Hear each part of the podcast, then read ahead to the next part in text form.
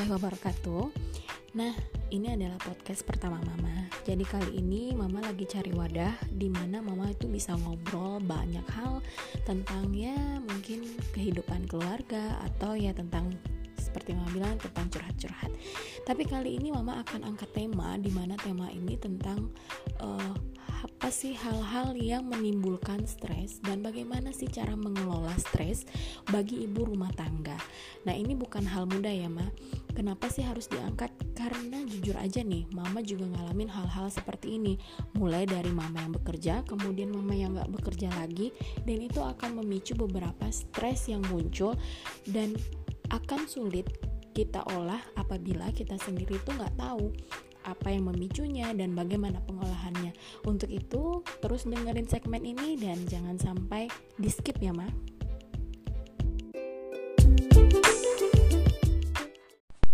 Oke, Ma. Uh, kali ini akan saya masuk ke dalam pembahasan di mana uh, saya akan membahas dulu yang pertama kali tentang makna dari stres itu sendiri, khususnya pada ibu rumah tangga. Jadi, stres pada ibu rumah tangga itu mengacu pada tingkat kelelahan yang benar-benar sudah berada di posisi tertinggi yang muncul uh, seperti menangis sendiri, kemudian uh, merasa diri itu paling menderita. Tetapi ketika kita merubah mindset kita bahwa sebenarnya bukan hanya kita yang mengalami stres seperti itu, tetapi semua ibu rumah tangga, hampir ya, hampir semua ibu rumah tangga juga mengalami hal yang sama. Bukan hanya ibu rumah tangga, tetapi ibu-ibu yang bekerja juga mengalami stres. Nah, ngomong-ngomong soal menangis tadi, ini saya ambil dari kutipan supportgoogle.com tentang informasi medis Uh, menangis itu sebenarnya dapat disebabkan oleh hal-hal yang di luar penyakit.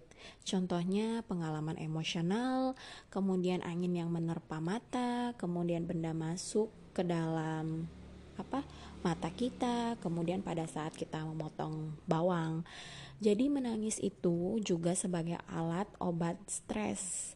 Tetapi uh, dalam kutipan yang lain di kumparan.com uh, menangis seperti obat penenang gitu katanya si kumparan. Mampu menghilangkan rasa stres kegundahan kemudian ketakutan dan frustasi. Nah kadang kita ngerasa bahwa menangis itu lemah apalagi pada kaum pria. Mereka merasa bahwa menangis itu lemah. Tetapi menangis itu adalah luapan emosional Nah, bisa jadi dari sebagian orang yang menangis itu itu merupakan obat dari bagaimana cara mereka menyembuhkan perasaan yang ada di dalam diri mereka. Nah, stres itu sendiri sebenarnya dipicu dari pemikiran-pemikiran negatif yang muncul pada kondisi tertentu. Misalnya nih ya, bagi emak-emak atau ibu-ibu seperti saya yang mengirimkan suka mengirimkan WhatsApp gitu. Misalnya uh, contoh kecilnya pada saat suami kita pada waktu makan siang kita tanya pah makan siang gak nih pulang makan siang gak nih terus suami kita kan jawabnya lama nih kan bukan berarti dia sedang apa-apa gitu tapi dia benar-benar sedang mengerjakan pekerjaan kantoran. Nah kita suka mikir nih macam-macam nih suami gue ngapain ya? Suami gue ngapain ya? Padahal dia benar-benar sibuk gitu. Nah hal-hal yang negatif seperti inilah yang bisa memicu stres itu sendiri. Nah, ngomong-ngomong soal stres, uh, pemicunya bukan cuma hal-hal kecil seperti tadi ya Maya. Jadi ada pembahasan lebih detail, lebih dalam tentang stres itu sendiri. Tapi supaya pembicaraan kita ini tidak membosankan dan masih seperti ya ringan-ringan aja. Jadi saya akan membahasnya itu ya seperti biasa-biasa aja gitu, sekulit bawangnya aja. Tapi bagi mama-mama yang butuh informasi lebih, tetap terus dengerin segmen ini ya Ma. Nah, dikutip dari jurnal perbedaan stres ditinjau dari ibu bekerja dan ibu tidak bekerja dari Aprevia Dizi dan Puspita Chandri tahun 2014 bahwa penyebab stres pada ibu yang tidak bekerja itu adalah ketidakmampuan dalam mengatasi suatu masalah yang ada pada ibu, baik yang bekerja maupun yang tidak bekerja. Sedangkan menurut Sarafino yang ada di dalam jurnal itu ada tiga penyebab yaitu diri sendiri, keluarga, dan komunitas serta lingkungan. Nah, khusus bagi yang ibu tidak bekerja, hal yang mendasar penyebab bagi ibu tidak bekerja adalah masalah keluarga. Kalau boleh saya tambahkan, ya mungkin dari penerimaan diri sendiri ya. Kenapa saya bilang seperti itu? Karena apa? Karena eksistensi dari ibu rumah tangga itu berkurang menurut pikirannya. Karena apa? Karena dia tidak mengimplementasikan ilmu misalnya nih kalau dia yang sudah berkuliah uh, di salah satu universitas, kemudian dia tidak bekerja, dia merasa bahwa ilmunya itu sia-sia. Padahal pondasi dari keluarga adalah seorang ibu. Nah, sedangkan menurut Kartono pada tahun 2006 masih di dalam jurnal yang sama, stres itu sebagai suatu respon emosional yang terjadi apabila kebutuhan atau tujuan individu mengalami halangan, hambatan, atau kegagalan. Nah, dari tadi kan kita bahas nih pemicunya apa? Mulai dari diri sendiri gitu, penerimaan diri sendiri, kemudian ada pemicu dari keluarga, kemudian ada dari komunitas atau lingkungan. Nah, hal-hal tersebut adalah pemicu dasar dari stres. Untuk itu ada pemicu pasti ada obatnya dong. Seperti ada penyakit ada obatnya. Nah, apa sih obatnya? Ini akan saya kupas satu persatu bagaimana cara mengolah stres itu sendiri. Sebelum saya bahas tentang poin-poin bagaimana pengolahan stres, sebelumnya kita harus tahu dulu nih apa sih pemicu dari stres kita sendiri dalam diri kita sendiri agar lebih mudah untuk uh, kita mengobatinya. Karena bagi ibu-ibu rumah tangga itu tidak lain dan tidak bukan adalah masalah dari dirinya sendiri dan keluarga. Oke, okay, Mam. Saya lanjut ya. Jadi eh, hal-hal uh, yang bisa menjadi obat dari ibu rumah tangga, dari stresnya ibu rumah tangga itu saya ambil dari kutipan dosen psikologi.com. Nah, e, di sini mereka menjelaskan ada 16 cara bagaimana kita bisa mengolah stres kita atau mengobati stres kita lebih baik. Tetapi ada satu hal lagi yang saya tambahkan di sini menjadi 17 poin. Oke, Mam, terus pantengin ya. Nah, menurut dosen psikologi.com itu ada 16 cara dalam mengetahui stres pada ibu rumah tangga secara efektif. Yang pertama adalah menekuni suatu hobi. Jadi kita misalnya uh, memiliki satu hobi nih.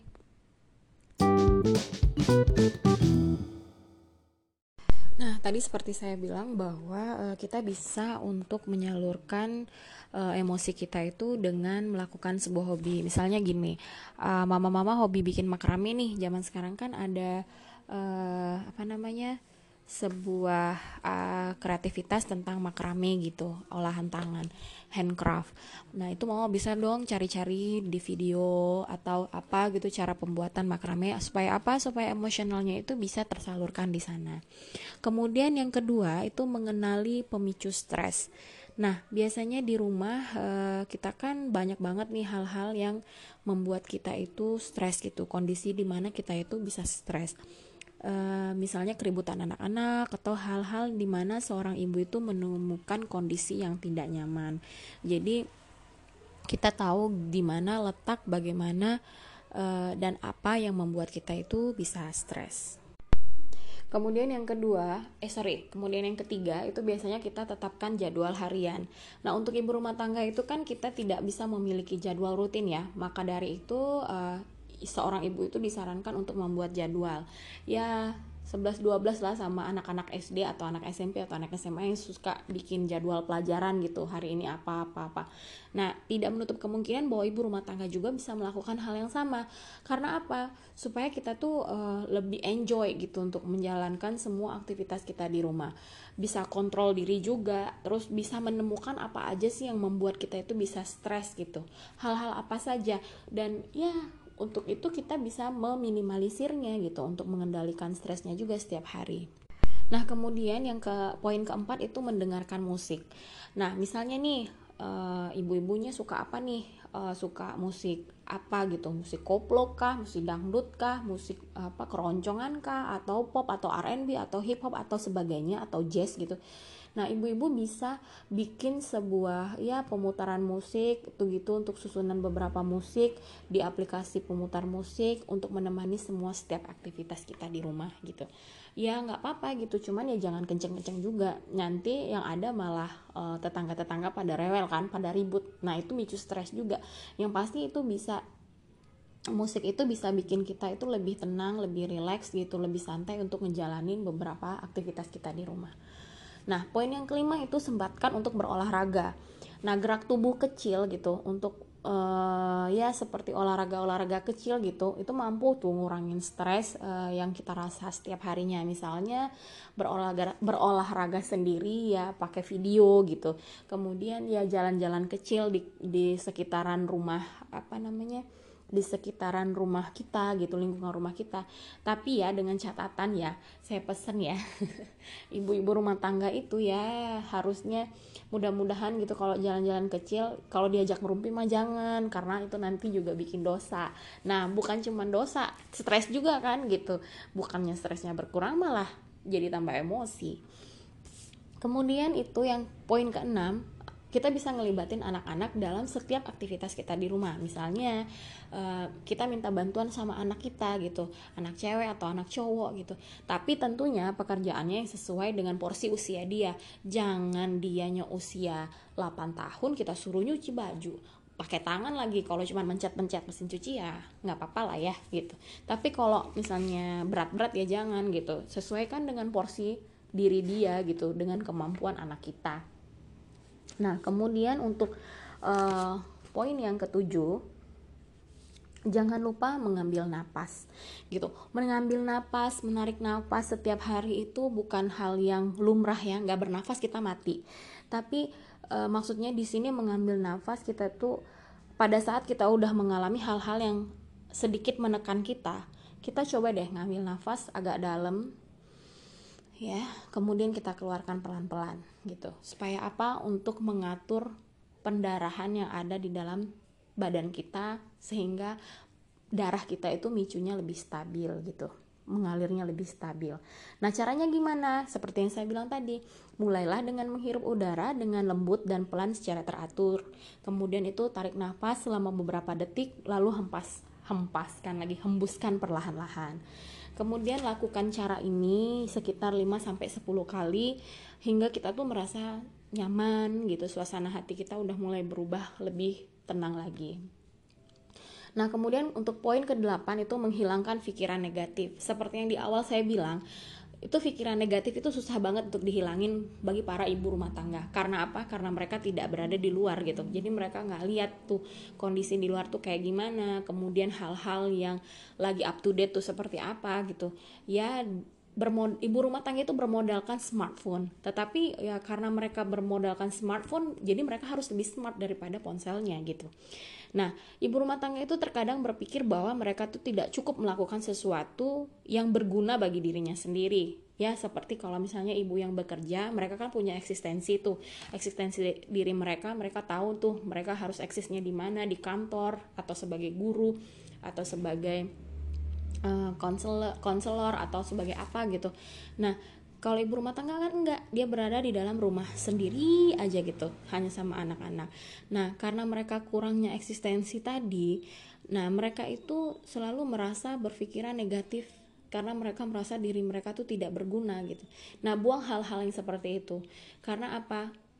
Anak-anak kita tuh butuh kita gitu kita nggak harus kok jadi hal-hal ada di orang yang benar-benar wah di luar gitu sementara anak kita terbengkalai. Nah kita harus menghargai apresiasi diri kita bahwa eh, anak-anak kita tuh butuh kita. Jadi anak kita mau sehat kita harus kitanya harus sehat dulu. Nah itu yang paling penting yang harus kita tanamkan. Mulai dari sehat pikiran sehat badan kemudian ya sehat segala hal yang kita lakukan di dalam rumah tentunya dengan pikiran-pikiran yang positif Kemudian untuk yang poin ke-9 uh, mengurangi tuntutan pada diri sendiri. Kenapa saya bilang gitu? Stop deh, stop untuk memikirkan menjadi seperti apa yang orang lain pengen. Kenapa? Orang lain nggak tahu kita jalanin hidup kita sehari-hari seperti apa. Riwehnya kita, kemudian gimana cara kita bisa bangun pagi, kemudian sampai lagi kita tidur gitu. Dan proses dari bangun pagi dan sampai tidur itu lagi itu kan berbagai macam aktivitas dan perasaan yang bisa kita keluarkan gitu. Dan orang-orang nggak pernah tahu apa yang kita alami. Jadi kita harus berusaha untuk jadi diri kita sendiri. Tentunya setiap hari kita harus jadi orang yang lebih baik gitu jadi ibu yang lebih baik. Tapi stop untuk berpikir uh, bahwa kita harus menjadi seperti orang lain. Karena mereka nggak tahu diri kita seperti apa setiap harinya. Jadi mulailah untuk uh, menjadi ibu yang lebih baik setiap harinya tentunya dengan tidak uh, berpikiran bahwa semua orang itu sama gitu. Jadi please mom stop to listening untuk nyinyiran orang-orang lain gitu. Uh, kita harus percaya sama diri kita sendiri selama kita di jalan yang benar gitu. Kemudian di poin yang 10 kita harus memiliki waktu tenang sejenak jadi tidak semua hal yang harus kita kerjakan itu sesuai dengan eh, targetnya gitu. Walaupun kita tidak memiliki asisten rumah tangga sekalipun. Hal ini penting untuk apa? Untuk mengambil waktu dan merefleksikan diri, juga meregangkan pikiran-pikiran. Temukan waktu singkat dan tepat untuk melakukan hal-hal tersebut. Oke Ma, untuk yang poin ke-11 kita tuh jangan pernah memaksa diri. Jadi kalau misal dirasa udah jenuh, maka stop dulu ya Ma ya. Cari waktu dan kegiatan yang lebih bisa menghibur untuk menurunkan tingkat ketegangan. Misalnya kita bisa nonton film, nonton video lucu, atau sekedar ya ngobrol-ngobrol kecil atau bercanda kecil sama anak-anak. Kemudian yang poin ke-12 gitu yang saya kutip dari uh, psikologi.com, dosen psikologi.com sorry bangun lebih awal gitu. Untuk lebih uh, apa ya menenangkan ketika kita itu bekerja ketika tidak ada yang mengganggu gitu. Makanya kita harus kalau sebisa mungkin untuk bangun lebih awal setiap hari. Untuk apa? Untuk mendapatkan sedikit waktu tenang gitu. Saat memulai aktivitas bisa dimanfaatkan untuk baca buku atau mandi atau mencuci mencuri-curi waktu gitu tanpa melakukan apa pun. Dan poin ke-13 itu kurangin kebisingan. Jika stres memuncak, maka matikan semua alat yang mengeluarkan suara seperti televisi, radio, dan pemutar musik karena hal-hal yang dapat memicu stres semakin parah adalah salah satunya tingkat kebisingan atau suara-suara yang tidak ingin kita dengar. Kemudian ke poin 14, mulailah dari langkah yang kecil. Mungkin mama sedang bener-bener lelah nih, tapi nggak pengen ngapa-ngapain. Cuman kalau misalnya kita nggak kerjain apa pun, pekerjaan rumah tangga itu kan semakin hari semakin berantakan dan semakin banyak. Jadi kerjakanlah dulu pekerjaan yang lebih kecil dan membutuhkan waktu yang lebih singkat. Jadi kalau seandainya pekerjaannya itu yang kecil-kecil, yang lebih singkat udah selesai, maka baru bisa kerjain pekerjaan yang uh, membutuhkan tenaga yang lebih banyak, kemudian waktu yang lebih lama baru kita kerjain ya. Kemudian di poin yang 15 gitu. Jangan pernah mengkhawatirkan masa depan. Karena apa? Cara terbaik kalau kita memusatkan pikiran kita itu ke masa sekarang gitu untuk menyelesaikan masa ya masalah-masalah hari ini itu akan lebih baik dibanding kita mengkhawatirkan hal-hal yang belum terjadi. Karena apa? Karena hal belum hal-hal yang belum terjadi yang seperti kita bayangkan di pikiran kita itu kan belum tentu terjadi dan kita nggak tahu penyelesaiannya seperti apa. Jadi akan lebih baik kita memusatkan pikiran kita untuk hari ini dan menyelesaikan pekerjaan atau masalah hari ini gitu. Kemudian di poin yang 16, poin terakhir yang saya kutip di dosenpsikologi.com adalah berusaha untuk lebih fleksibel. Misalnya gini, Mam. Uh, kalau seandainya mama mentargetkan sebuah pekerjaan itu secara kaku dan saklek gitu. Misal uh, jam 4 aku harus mandiin anak, aku harus uh, sudah selesai beres-beres, aku sudah nggak mesti seperti itu. Karena apa? Ketika kita benar-benar saklek menetapkan waktu maka kita itu akan lebih tertekan gitu. Nah contoh kecilnya gini. Kalau seandainya jam 12 siang itu kita belum masak ya udah nggak apa-apa. Kalau misalnya kita benar-benar butuh waktu istirahat lebih lama. Karena eh, kalau kita paksakan gitu itu akan menyebabkan kita lebih capek gitu kan. Ya udah kita bilang ke suami kita bahwa jam makan siang ini aku nggak masak gitu kan. Jadi kemungkinan kamu beli makan di luar. Aku sama anak-anak cuman makan nasi dan telur ceplok aja atau gimana gimana gitu ya. Itu harus dikomunikasikan dengan pasangan gitu. Ada baiknya jangan pernah memaksakan segala sesuatunya apabila memang kita udah nggak sanggup untuk nyelesain pekerjaan rumah tangga itu nah itu tadi ya mam ya. Itu poin-poin yang saya kutip dari dosen psikologi ada 16 cara efektif untuk mengolah emosi. Nah ada satu poin yang akan saya tambahkan yaitu poin ke-17 dan ini menurut pengalaman pribadi saya itu adalah kita meluangkan waktu untuk uh, mendekatkan diri atau beribadah ya kepada Maha Pencipta khususnya uh, saya sebagai umat muslim ya saya habis sholat lima waktu gitu uh, berdoa sama Allah gitu meminta kekuatan kesabaran keikhlasan untuk setiap harinya supaya kita itu lebih bisa menyelesaikan masalah-masalah kita. Karena kita kan percaya sebagai umat yang beragama nih ya mau agama apa pun mau agama Islam atau di luar agama Islam kita percaya bahwa segala sesuatu yang terjadi di bumi ini itu semuanya terjadi atas kehendak Allah, atas kehendak Tuhan Yang Maha Esa. Maka dari itu, ada baiknya kita uh, berusaha dan mendekatkan diri kita kepada Tuhan, kepada Allah agar kita selalu diberikan kesehatan, kesabaran, keikhlasan dalam setiap hari-hari yang kita lalui. Oke, Ma. Itu tadi uh, adalah uh, segmen saya kali ini ya untuk pembahasan mengenai pengolahan terus apa-apa saja yang menjadi pemicu dari stres. Uh, mungkin uh, sampai sini dulu penjelasan penjelasannya gitu. Nanti akan saya bikin lagi segmen-segmen berikutnya yang lebih edukasi dan informatif tentunya uh, dengan tema yang berbeda. Oke, Ma, terima kasih banyak untuk mendengarkan segmen ini. Keep listening ya, Ma ya. Jangan pernah bosan. Terima kasih banyak dan wassalamualaikum warahmatullahi wabarakatuh. Bye bye.